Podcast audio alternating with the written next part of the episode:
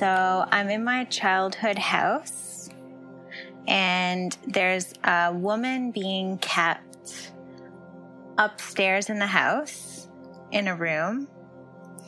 And there is a woman that is hired to help her to do yoga for some reason. And she is not only like a woman, but she flickers like in and out of like different forms. So she becomes a loom and then a kite. So it's like woman, loom, kite, woman, loom, kite.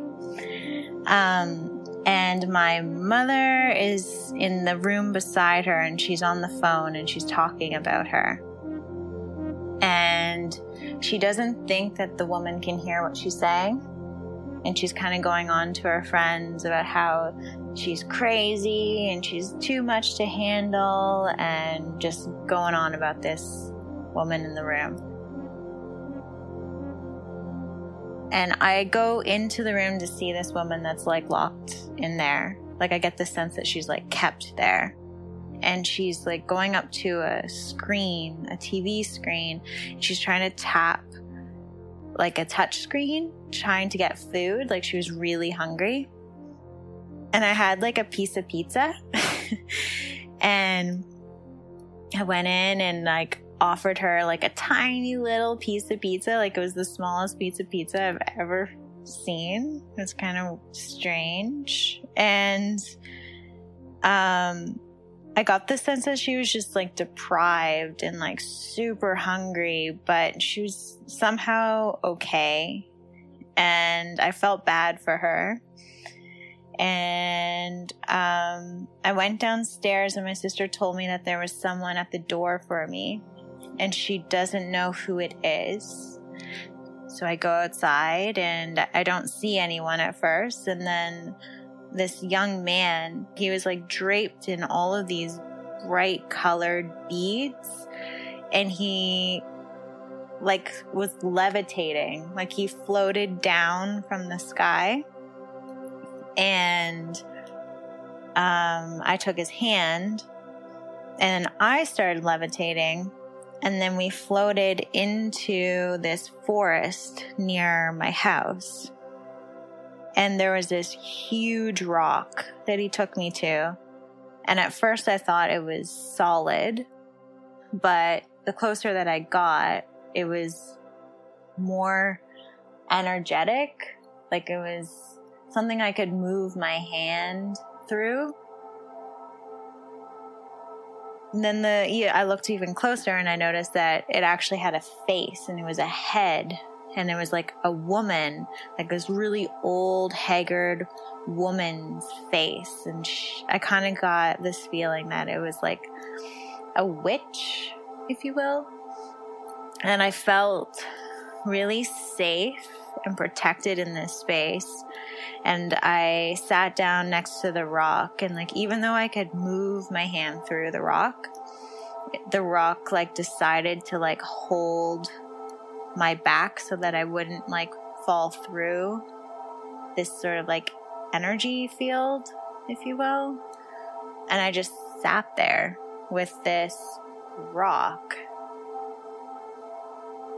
And I didn't see this, but I felt like the rest of her body was like buried in the earth below her, and her head was just like this rock that was like poking out of the earth.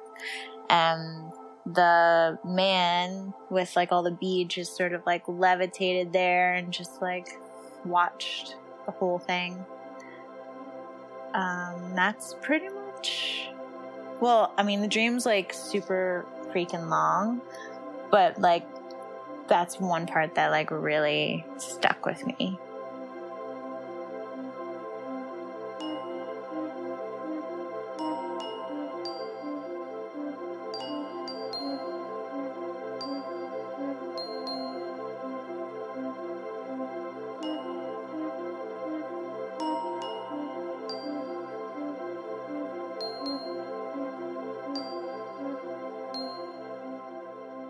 Like, I don't know what to think about the man from the sky. The only thing I really thought about it was it felt connected to the woman in the room. Like, I felt like they're so friends. Like, they so get each other. I was thinking about how the woman is a loom. Like, she can, like, become a loom. So she's making threads. And he's, like, covered in well, threads adorned with like beads. So it's almost like maybe it's something she's given him at some point. Um, and also the fact that she could transform into a kite was kind of interesting to me because I kind of felt like maybe that was a signal.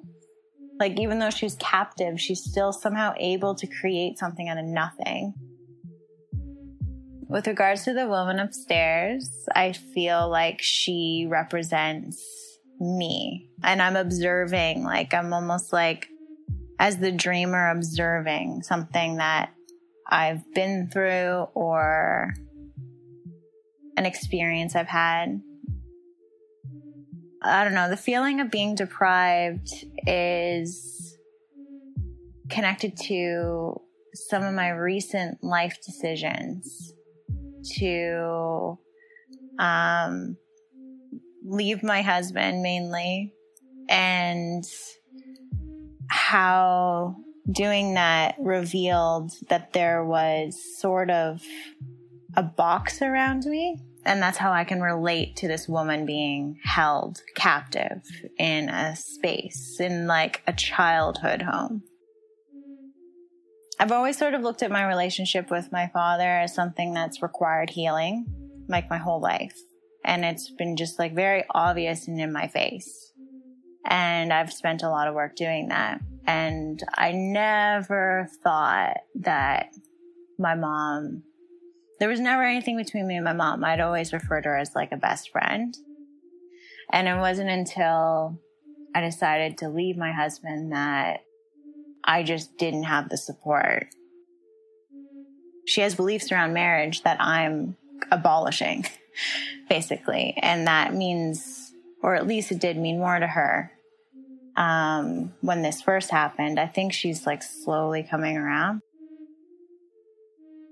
Obviously, there was something that was not aligned from the beginning, but I just kept going. And it got to the point where it was too much, way too much. I just couldn't be there anymore. Like I got married and then like a year later, like I just couldn't, couldn't do it anymore. So when I left, like he became full on Christian. Like I'm talking like getting essays written by him that are like basically like I'm talking to a pastor, like someone I've never met before.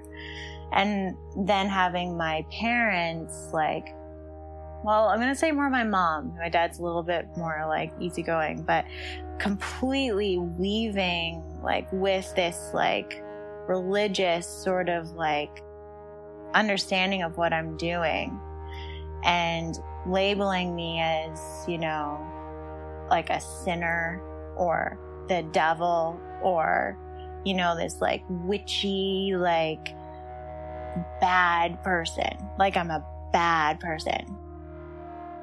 But I mean, from a Christian perspective, like all humans are pretty much bad and require to be saved. So, like, in that sense, it's not like as mean, But the interesting thing is, is like they see it as like this horrible thing, right? Like we're not connected the way we used to be. Like you're doing something that, you know, they don't agree with, but it's a necessary break or like it, it was a necessary crumbling of like the family dynamic and my relationship to my mom that I didn't even realize that there was something there that needed to be looked at between me and her. Like I had no clue it even existed, which means it just controlled me. It, it it's what made me choose my partners so that it was aligned with her beliefs, not mine.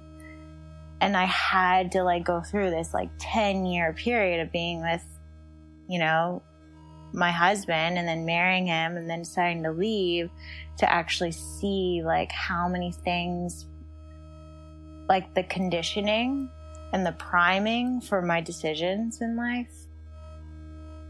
Like I had to do that for it to all crumble, but everyone around me still thinks like, "Oh man, this is a horrible thing," or like, "I don't want you to like, I don't want this to be the biggest regret of your life," and like they see it as like a bad thing. This is a bad thing to happen to the family, and I'm like, this is probably the best thing that's happened, really.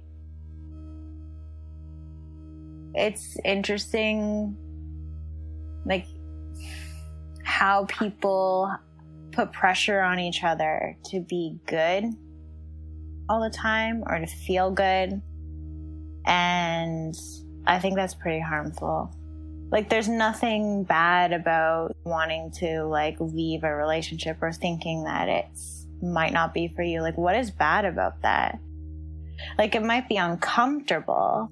It might make you feel like, "Oh, we're gonna have to like part ways with someone or like that just doesn't feel good. But like I think we just like quickly label it as bad and that it shouldn't exist, you know, and then you don't go into it, you don't learn, you don't grow, and nothing changes. Who really supports me? Like who really can see like what I'm doing and love me through it, even if I am making a mistake. It doesn't matter. Like, it doesn't matter if I'm doing something that I'll regret. It's just like, this is what she's doing. And I'm just right there with her. Like, who are those people? And like, those are the people that I talk to, that I reveal myself to and give my energy to.